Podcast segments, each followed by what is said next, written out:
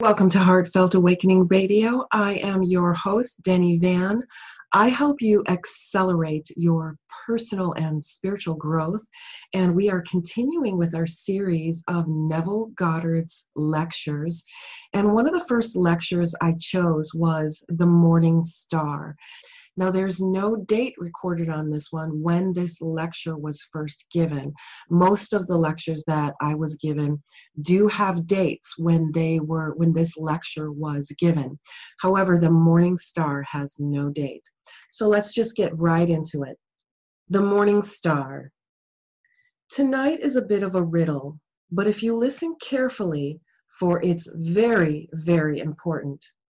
It is the morning star, a promise made to man. He who conquers, I will give him the morning star. Revelation 2 26 and 28. Then, in a realization of this promise, he identifies himself as the morning star. He says, I am the root and the offspring of David the bright morning star. Revelation 22:16. The Bible ends on this note in the last chapter of the book of Revelation. So he tells you that he is the root and the offspring of David, that he is the morning star, that which he promised to the man who conquers. Again, let me remind you when I speak of man in the Bible, I speak of generic man, male and female created he, them, and called their name man, Genesis 1:26. So, it is to you, whether you are male or female, that he speaks, and he's promised you himself. Now he tells you he is the root of David and he is the offspring of David. Here we find three generations. If we find the grandfather, which is the root, the cause, we find the father in the form of a David, and then we find the grandson, which he doesn't name. He says, I am the root and the offspring. So he identifies himself with the root, which is the grandfather, and calls the grandson himself. So he is the grandfather and the grandson. Now, who is the son of David? The grandfather and the grandson are one. David is the son. David is the symbol of humanity. So we have as our root Jesus, for this is Jesus speaking. My root is Jesus, and Jesus unfolds himself creatively in me. Now, what is it that is most unfolding within me? It is Jesus. Well, what comes out of humanity? What comes out of you? What comes out of me? He calls this in Scripture his creative power. In Scripture, the creative power is defined as Christ. Christ, as we are told in the first chapter, the 24th verse of 1 Corinthians. Christ, the power of God and the wisdom of God. So this comes out of you, for your root is Jesus and what comes out of you is one with the root. And the thing called humanity is what is known in Scripture as David. If you look at all the generations of men and all of their experiences and fuse them into one grand whole, that whole Scripture calls eternity. Scripture calls it the world. Now we are told in Ecclesiastes if he put eternity into the mind of man, yet so that man cannot find out what God has done from the beginning to the end. Ecclesiastes 3:11. So the whole of humanity and all its experiences are in man, but man will not find it out until the end. Now, when you take all the experiences of man and all the generations of man and fuse it together, when it comes out personified, it's a youth, and the youth is David. The world is called Olam in Hebrew. It's translated as eternity. It's translated as the world, yet it is more often translated as the youth, as the stripling, as the young man. But you can't see that young man until the very end. He has promised me, he has promised you, he has promised everyone himself for he has promised me the morning star. And what is the morning star? It's the symbol of eternal life. Now he tells us what is eternal life. And this is life eternal, to know thee, the only true God. John 17, 3. When you find God, and you'll not find him in any other way than one way, for no one has ever seen God. But the Son, who is in the bosom of the Father, he has made him known. Only when David stands before you, and he doesn't have to say a word, and he stands before you as though memory returns. As you look at him, this relationship of father son is beyond all doubt. There is no doubt in your mind as to who he is.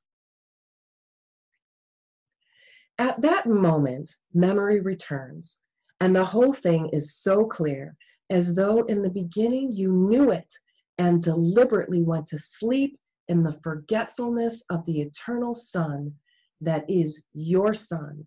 But you will not find David until the very end. And when you find him, he calls you Father. And David is the Son of God. David is the symbol of humanity and all of its generations fused together. It comes out personified as that eternal youth called David. In the fourth chapter of the book of Acts, the writer, who was also the writer of the book of Luke, for all scholars agree that he who wrote Luke also wrote Acts. The unknown writer of Luke is also the unknown writer of Acts. But here is the fourth chapter.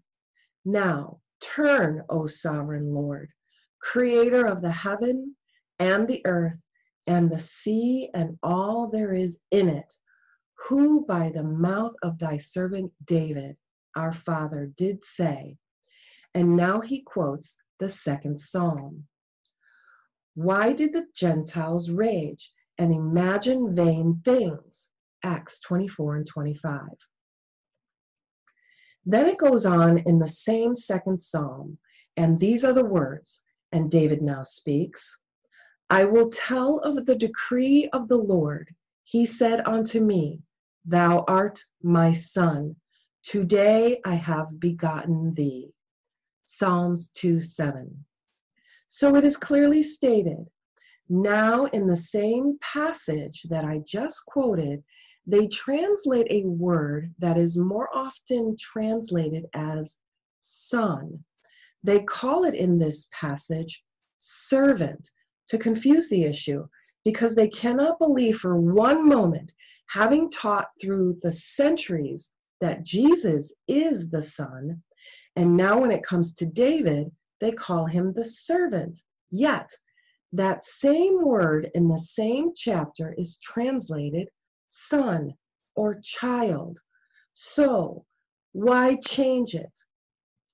If you miss the point completely, David is the eternal son, and you, when Jesus unfolds himself within you, you are the Lord. You are the Father. So here I am rooted in Jesus. Jesus is my root. And Jesus unfolds himself creatively in me. And when he completes the work in me, I am he. And when it's completed, to prove that it is completed, David appears, and David is my son. Now he said, I have come only to fulfill Scripture. Scripture must be fulfilled in me. And beginning with Moses in the law and the prophets and the Psalms, he interpreted to them in all the scriptures the things concerning him. Now, in the 89th Psalm, the Lord is speaking, and the Lord is saying, I have found David, and he has called unto me. Thou art my Father, thou art my God, and the rock of my salvation. Psalm 89 20, 26. He has come only to fulfill Scripture. That is the purpose of life. What a man does in this world, it makes no difference to Scripture whether you are a carpenter, a mason, a scientist, a doctor, a speaker. It doesn't really matter. That doesn't concern the writers. They were not writing secular history, they were writing salvation history. It hasn't a thing to do with secular history. Whatever you want to be, you can be by a principle laid down in Scripture, but that means nothing to the writers of Scripture. Listen to the words of Paul. From here on, I regard no one from the human point of view, even though I once regarded Christ from the human point of view. I regard him thus no longer. 2 Corinthians 5:16. He does not deny the physical you. That doesn't concern him. His only concern was the life, death, and resurrection of the Christ in you, for that's the creative power of God and the wisdom of God. For that has to form itself in you to complete the passage I quoted in the beginning that comes from the 22nd chapter of the book of Revelation. I am the root and the offspring of David. I am the bright morning star. And he who conquers, I will give him the bright morning star. In other words, I will give you myself. Well, now, David in the Spirit calls you my Lord, as we are told in the 22nd chapter of the book of Luke. David in the Spirit calls him my Lord. Well, every son spoke of his father as my Lord. So, who is your father? he asks. And what did he answer? He said, My father is he whom you call God, and I know my father, and ye know not your God. Now, David stands before the insane king. His name is Saul. That represents the world the world that has forgotten, the world that now suffers from amnesia. The world that has forgotten.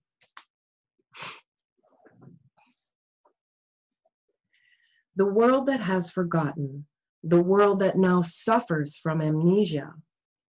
For man has completely forgotten who he is. He doesn't know he's Jesus. If I told you now that you are the Lord Jesus, you would think, why, he's silly. That's perfectly silly. Here I am making a profit in this world to pay rent, to buy food, and he tells me that I'm the Lord Jesus? If you had a billion dollars today, but you didn't know it, you could die of starvation for the want of a dollar. If you didn't know it, you wouldn't go into any bank that held your reserves because you would not know you had it there. You could be depossessed from your home, not knowing. You could buy the home. You could be depossessed from society, not knowing you could buy it all if you didn't know you had provision. Well, that's what man is. Man is suffering from total amnesia. He has forgotten who he is. From the root of man is the true identity of man. and the root of man is Jesus. Jesus unfolds himself in man. Well, what does he unfold? His own creative power and his wisdom. And then he gives to the man in whom he unfolds himself. He gives himself, for he is the morning star. When Jesus gives himself to you, his son must appear and call you Father. Then and only then do you know that you are the Lord Jesus? No loss of identity. No, none whatsoever. Only a far greater you now appears. You are Fred, John, or Mary, or whatever your name is. But now you know, as no one knows, because they are still without this true identity. It hasn't yet returned. They are still suffering from amnesia. So, you do not tell them. You do not boast. You simply walk the world, seemingly alone, because the unknown being that has come to everyone in the world who has accepted him in faith, and they speak of him as Christ. But the Christ of faith comes to us as one unknown, yet one who knows an inevitable mystery lets man experience. Only as you experience Christ do you know who you are. When you experience Jesus, you know who you are. In no other way do you ever know it. For no one knows who the Son is except the Father, and no one knows who the Father is except the Son, and anyone to whom the Son chooses to reveal it. Luke 10:22. I could tell you from now to the end of time that you are Jesus, that you are the father of the immortal biblical character called David. And you would shake your head and wonder if you were really all there. Why do I come and listen to this? Because it seems so insane? And I am telling you an eternal truth. But spiritual truth, which is the eternal truth, cannot be logically proven. You have to wait for it to reveal itself within you. I can tell you, and the day will come, that all that I've told you will return to your memory, and you will know I have told you the truth. But when it comes to you, it is because the Holy Spirit has been sent. He is called the rememberer in the Bible. I will now depart, he said, and that's man's darkest hour when he becomes invisible. And darkness covered the earth because the Lord became invisible. Well, where would he go? He went into the tomb, and the tomb is called in scripture Golgotha. Golgotha is the Hebrew word for skull. So when the Lord is buried, he becomes invisible and he enters Golgotha, the human skull. God himself entered the skull and shares visions of eternity with those who are there until they awake. And they awake one day to find they are entombed. And when they come out of that tomb and all the imaginary of Scripture surrounds them as a cubic reality, not something in the distance, they are cast into the central role. They are the being called Jesus. Without loss of identity, you are still Mary. You are still John. You are still whoever you are when this thing happens then all the imagery, the witness to this thing that happens to you, it all takes place before you within a cubic reality, just like this room. And how different the cubic reality is from the plane of any depiction of it. Oh, I can depict it in a picture on a script, or I can put it in the form of a piece of scripture but how different the cubic reality from the plane of any depiction of it. Right now, the room is so real, isn't it? Why is it real? Because we are here. Yet this room is not as real as you have the home you left. The home you left is more real than this because you visit this so seldom in the course of a year or a lifetime. Yet every night you go home.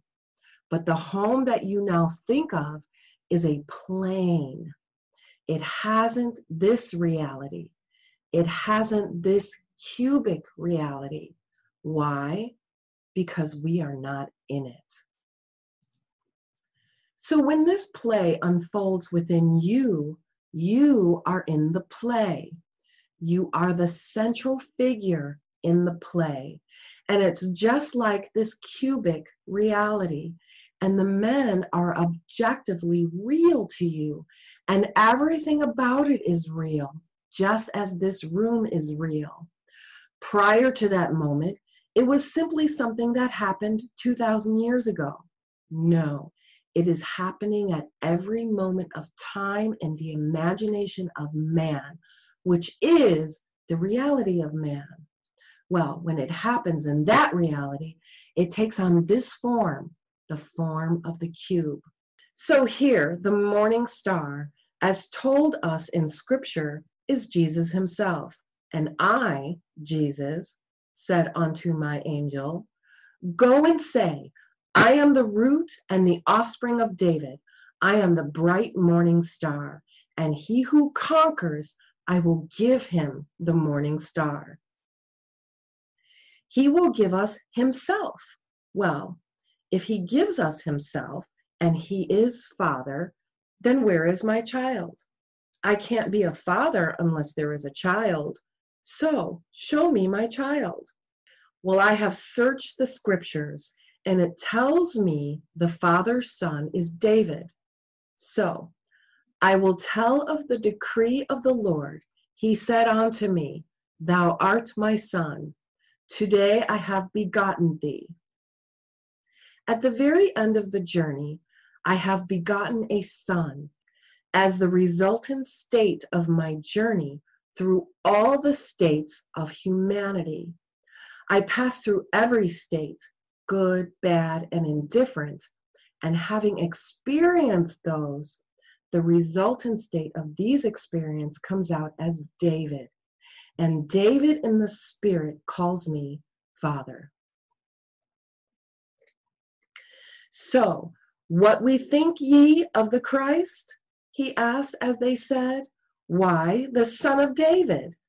Then he said, why then did David in the Spirit called him my Lord? If David calls us him my Lord, how can he be David's son? They did not answer. They did not know the mystery. So when David stands before the insane man symbolized as Saul, a king who had forgotten, he had lost his memory and he had promised to give the man who destroyed the enemy of Israel to set that man's father free. He's not going to set the man free. He is going to set free the father of the man who destroyed the enemy of Israel. And now here comes the man, and he holds the head of the enemy of Israel, symbolized as Goliath. And here is a head. He holds it in his hand, and King Saul said to him, Whose son are you, young man? for he had promised to set that man's father free. He wants to find the father. Whose son are you, young man? And the young man answered, I am the son of Jesse, the Bethlehemite. Jesse the Bethlehemite.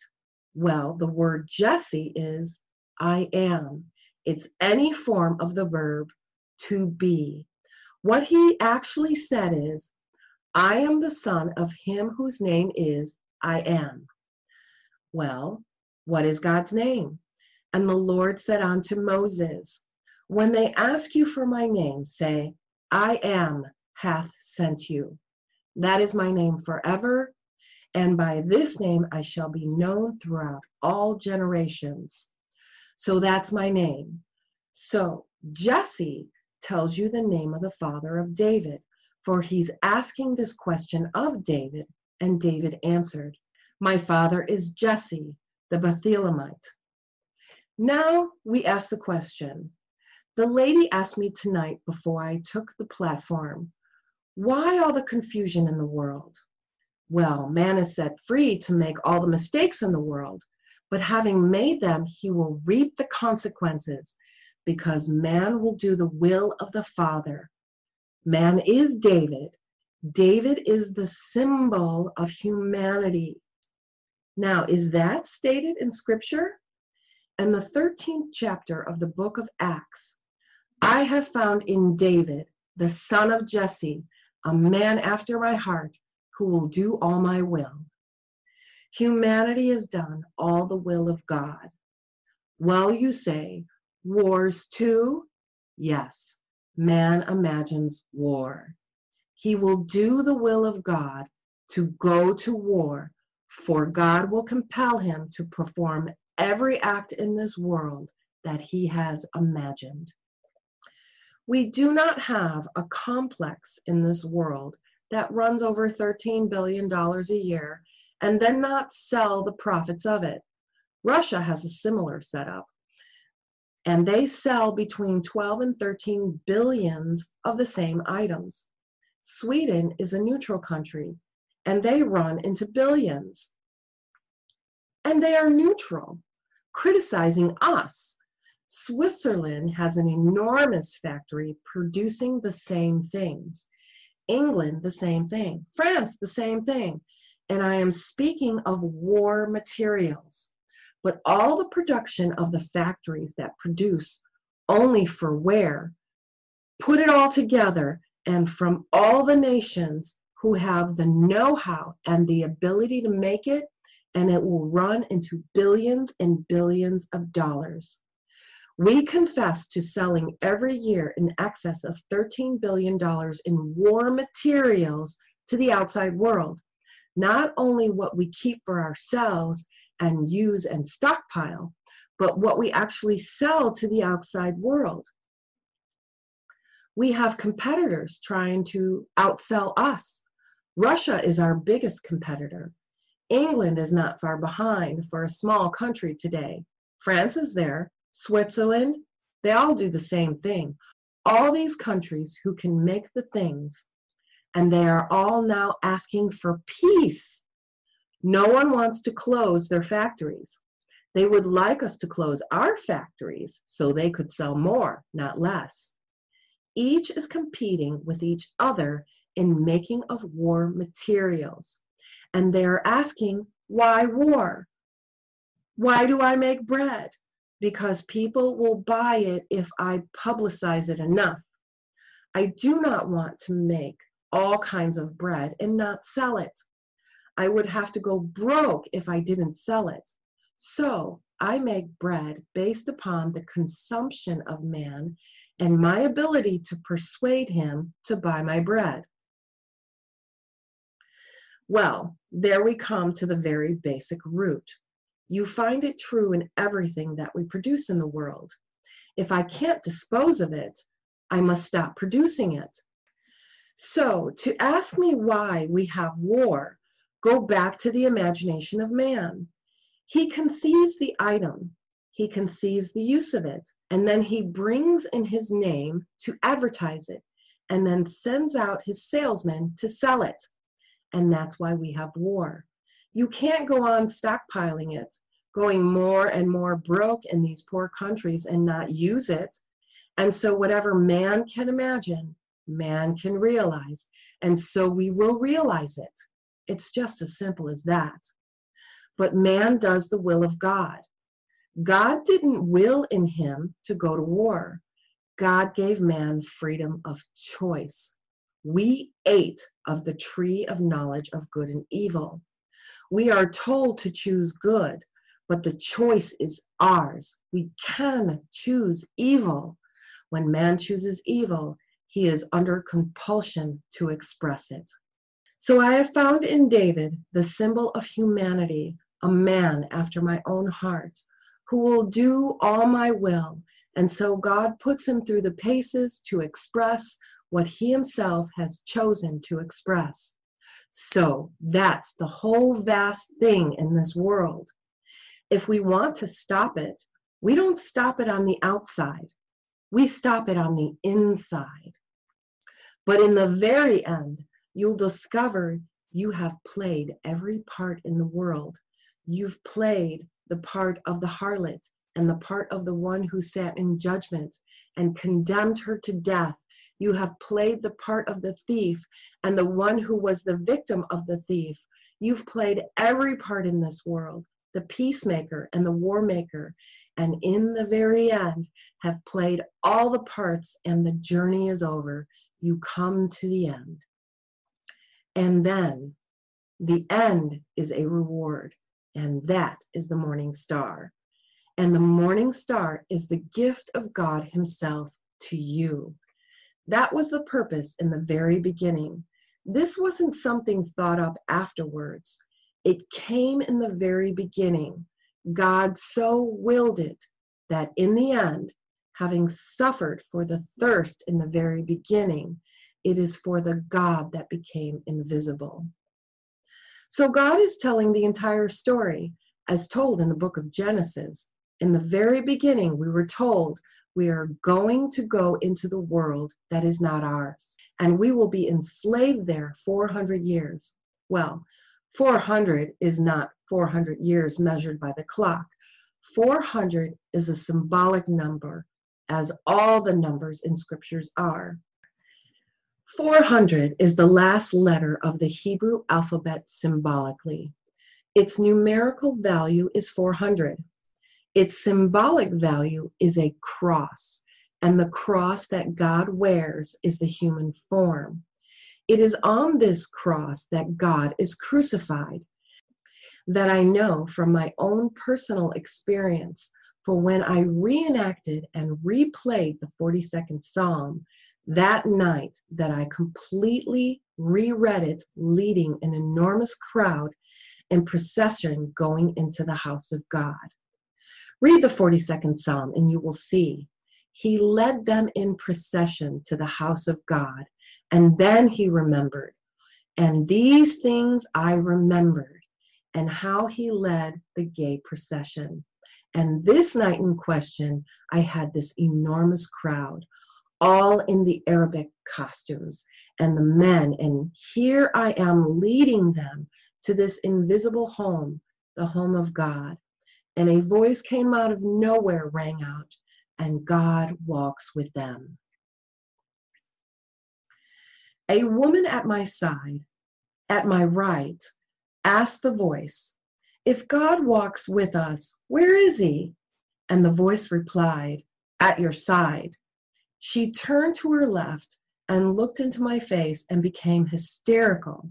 It struck her so funnily that she was looking into a man's face and that that man was God. So she asked the voice, after looking into my face and becoming hysterical with laughter, she said, What? Is Neville God?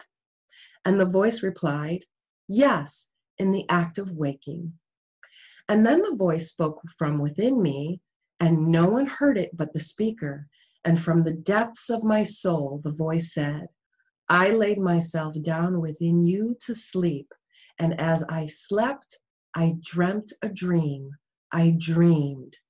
And I finished the sentence Yes, he was dreaming that he was I. And when you wake from the dream, he is I. And how would I know that I am he? Well, he is a father, and therefore his son has to be my son. And when his son stands before me and calls me father, then he gave me the morning star. That is the fulfillment of scripture. So I knew at that moment that sometime following that vision, that actual experience, if he is still asleep within me, and I do not know the son, the day he awakes within me, I must remember my son.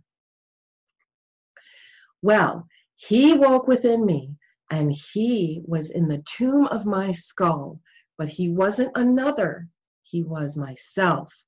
Then, when he awoke within me and I came out, 139 days later, his son stands before me. And here, his son calls me father, and I know he is my son. I also know his name is David. Then, 123 days later, here comes another grand event, and my temple is split. For we are told in Scripture, You are the temple of the living God, and the Spirit of God dwells in you. If you are the temple of the living God, and the curtain of the temple is torn from top to bottom, there must be something about you that is torn from top to bottom. Don't go into any temple made with hands, for you will not find God there. God dwells in a temple made without hands. And if you are the temple of the living God, and the living God's Spirit dwells within you, and the curtain of the temple is torn from top to bottom, then there has to be something about this temple that you are. And it is. A bolt of lightning strikes you, and you are cut in two from the top of your skull to the base of your spine.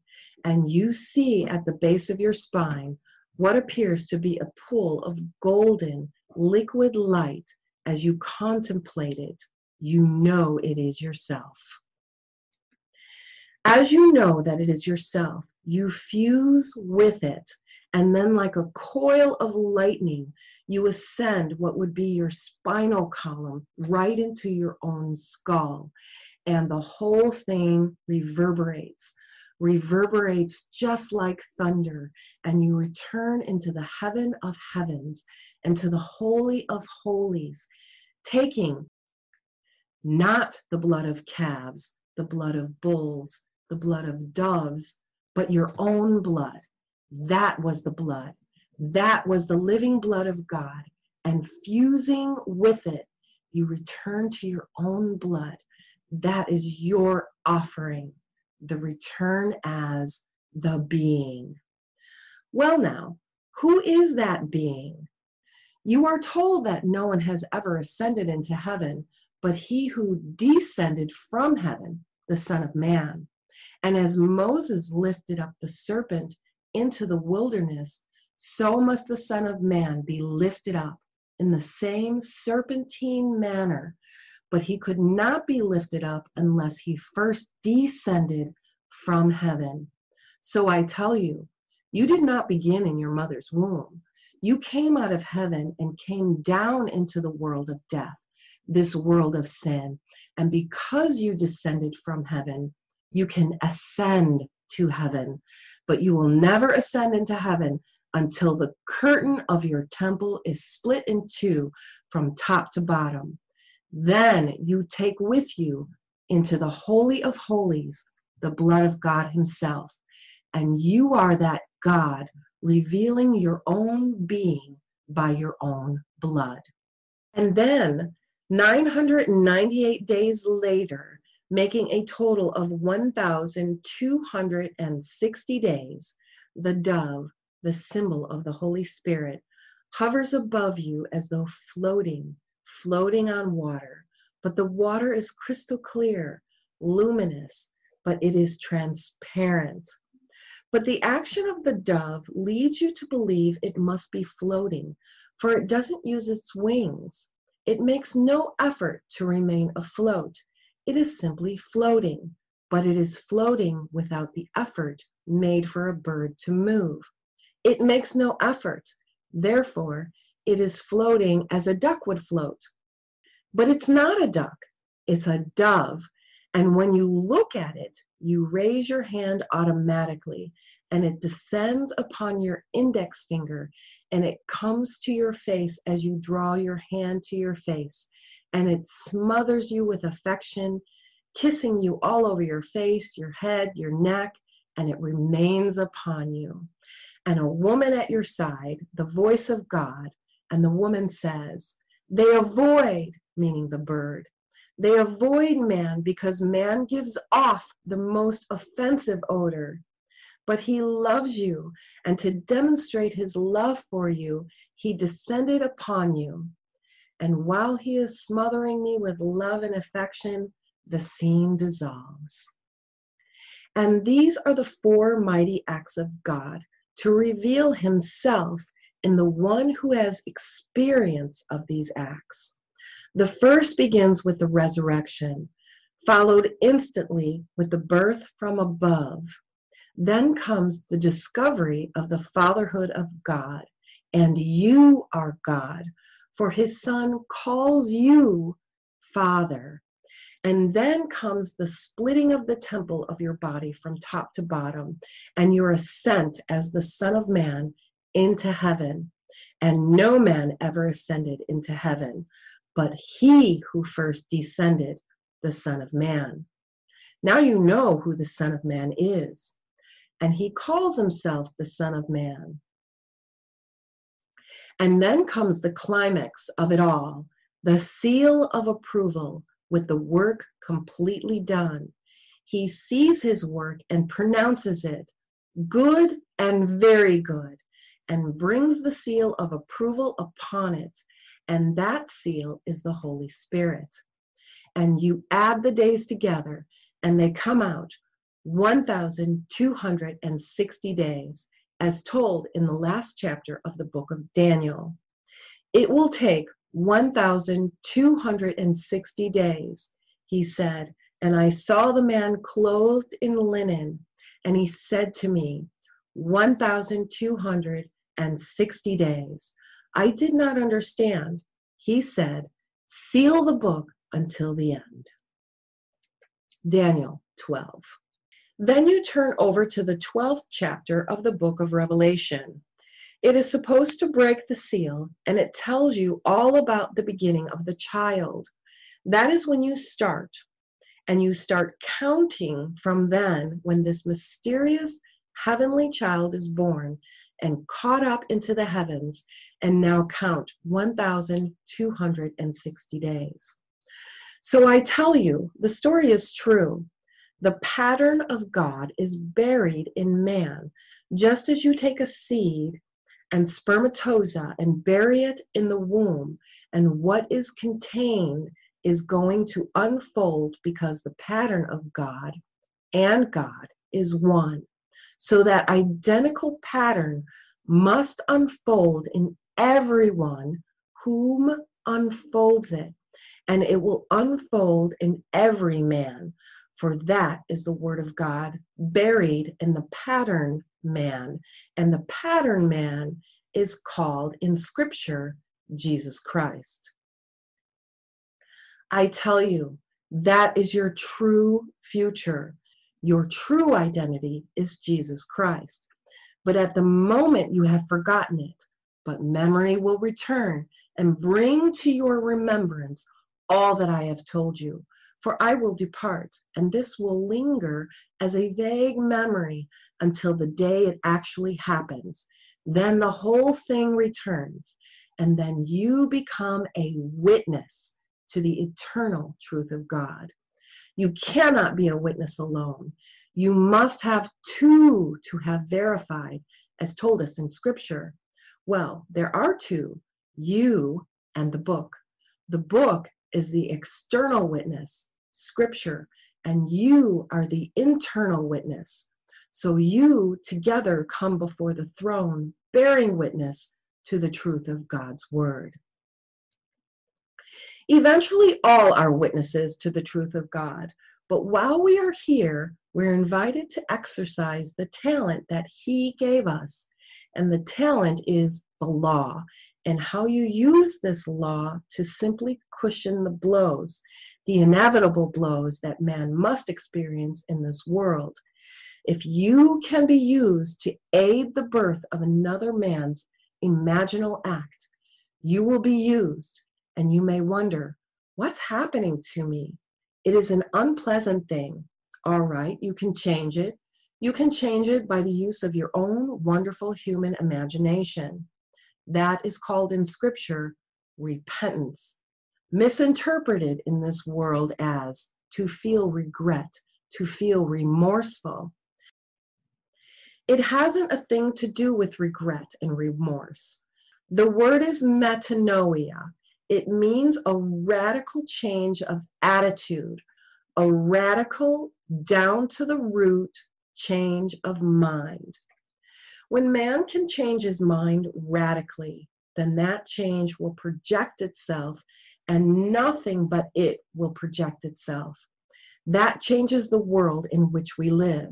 Do it wisely, do it lovingly, not only for yourself, but for all. And then set your hope fully upon the grace, the gift of God to you until it is given. We are told, set your hope fully on the grace that is coming to you at the revelation of Jesus Christ. 1 Peter 1:13. When he unveils himself within you as you, and because he is a father, you must be a father. And if you are a father and God gave himself to you, and he's a father, no other son but God's son can call you Father, for you're told, Call no man on earth Father, for you have but one Father who is in heaven, and heaven is within you. But when I find that one Father, and he succeeds in giving me himself, where is my son then? Bring me my son. And the son comes and calls you Father, then you have no doubt. There is no uncertainty as to this relationship because you and God's Son, who calls you Father. But having been trained for 2,000 years to speak of Jesus as the Son of God, what I say to you now would seem a bit strange. But I'm not taking back one word of it. Every word that I have told you is true because I speak from experience. I'm not theorizing. I'm not speculating. Everything I tell you, I know from experience. Tonight was the great promise, the great riddle. I hope I've unriddled it for you that the grandfather and the grandson are the same person, that Jesus and the offspring of man, which is Christ, was the Christ formed in you. We are told in Paul's letter to the Galatians my little children with whom I am in labor until Christ be formed in you. Galatians 4:19. Well, when he is formed in you and you have completed the work, that which is formed in you and the root of you are one and the same, and you are that. And then humanity fused into a single being who, personified, stands before you as the Son of God. When it happened to me, my three brothers, my eldest brother Cecil, my second brother Victor, and my brother Lawrence, my third brother, they were in the Barbados, thousands of miles from here, at least 5,000 when this happened to me in this city 11 years ago. Well, this is all beautiful symbolism and imagery. It is said in the scripture that they were afar, those who received the angel's voice. It said, Hasten to Bethlehem, for this day the Lord is born. For the Lord's birth, what you find is only a sign. That is not the thing that is born. You are going to find a babe, but a babe isn't a sign of the event that took place, they say in Bethlehem. And they hastened and from scripture, it would be a long journey. So that's a long journey in spirit. It's all happening in spirit. So they came and they were visible to me, but I was invisible to them. They could speak of me and they knew the sign that represented my birth, although to them, or to two of them, my brothers Cecil and Victor, they thought it the most incredible thing in the world and they asked, how can Neville have a baby? But my brother Lawrence, who found the infant, he did not question it. And he presented the facts. He presented the child. Without arguments, he simply lifted the babe and placed it on the bed. Then I lifted that child and I said, How is my sweetheart? And the child broke into the most heavenly smile and told us in the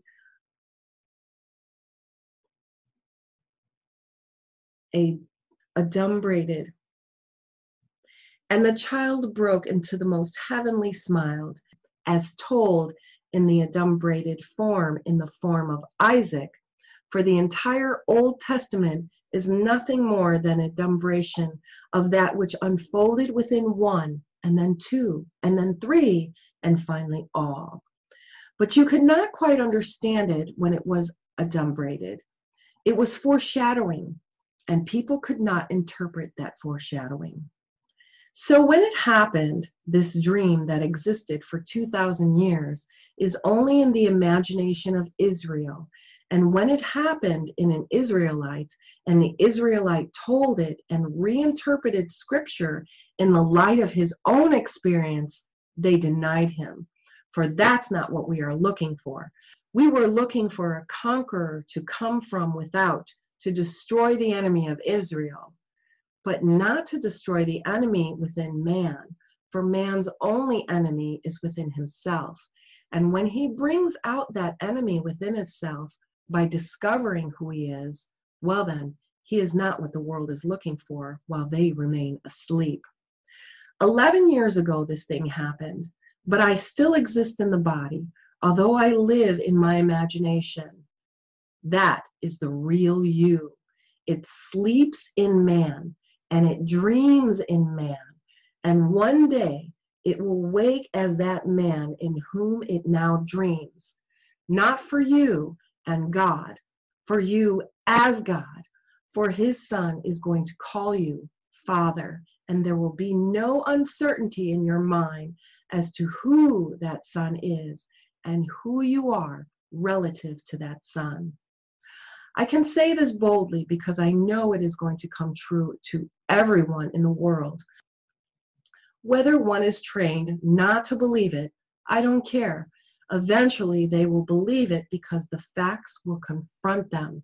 And if one disagrees, it doesn't really matter. If there is evidence for a thing, what does it matter what anyone thinks? Well, one day the evidence will confront you, and whatever you thought prior to that moment will fade into oblivion. The day it happened to me, I was up until that day taught from the time I was a little child at my mother's knee. I was born and raised in a Christian home, baptized in a Christian church, in the Episcopal Church. We call it the Church of England where I was born, but it was 100% Christian. I learned the story of Christ from my mother. When I went to school, we learned scripture in school. So I had it reinforced there. I was taught to pray, to go down on my knees every night and pray to the Lord Jesus. All these things I was taught, and I believed them implicitly. Then I stumbled upon the law, not the promise. The day that David stood before me, it was just like memory returning up until that moment, I did not see it in Scripture, for I was taught to believe that Jesus was the Son. No one taught me that Jesus was the Father, yet it's in the Scripture. No one taught me that David was the Son, yet it's in the Scripture. But I was blinded by what I was taught. And a man having a fixed idea becomes incapable of seeing the truth. He has to see it through that fixed idea. Well, when he confronted me, the fact dissolved the fixed idea. And I had to go out then and tell it just as I experienced it, not as I theorized it. So I tell it against fixed ideas. If the Pope stood before me now and the Archbishop of Canterbury, and they still have that fixed idea as they were trained concerning Jesus as the Son, then I would bounce off their minds, but I would go blindly on, knowing that eventually, when the time is ripe, they will be confronted with the facts, and the fact will dissolve their misinformation. Let us go into silence. Thank you for joining with me on this journey of Neville Goddard and his lecture of the Morning Star.